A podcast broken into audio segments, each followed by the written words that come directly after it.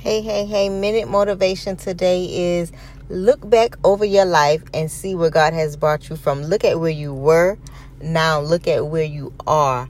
Where you are does not look like where you were, so that means that you are not living in your past, you are now living in your present, and your present is pushing you towards your future. So continue to strive to what God has for you. Continue to strive to the vision, uh, uh, to the dream that God has given you and placed in your heart because you are not that person that you were. You are becoming and you are evolving into the person that God has ordained and called for you to be. So stop stressing on what used to be. Stop stressing on what you can't change and look towards your future and, and work on the things that you are able to, um, to change and the things that you are able to upgrade.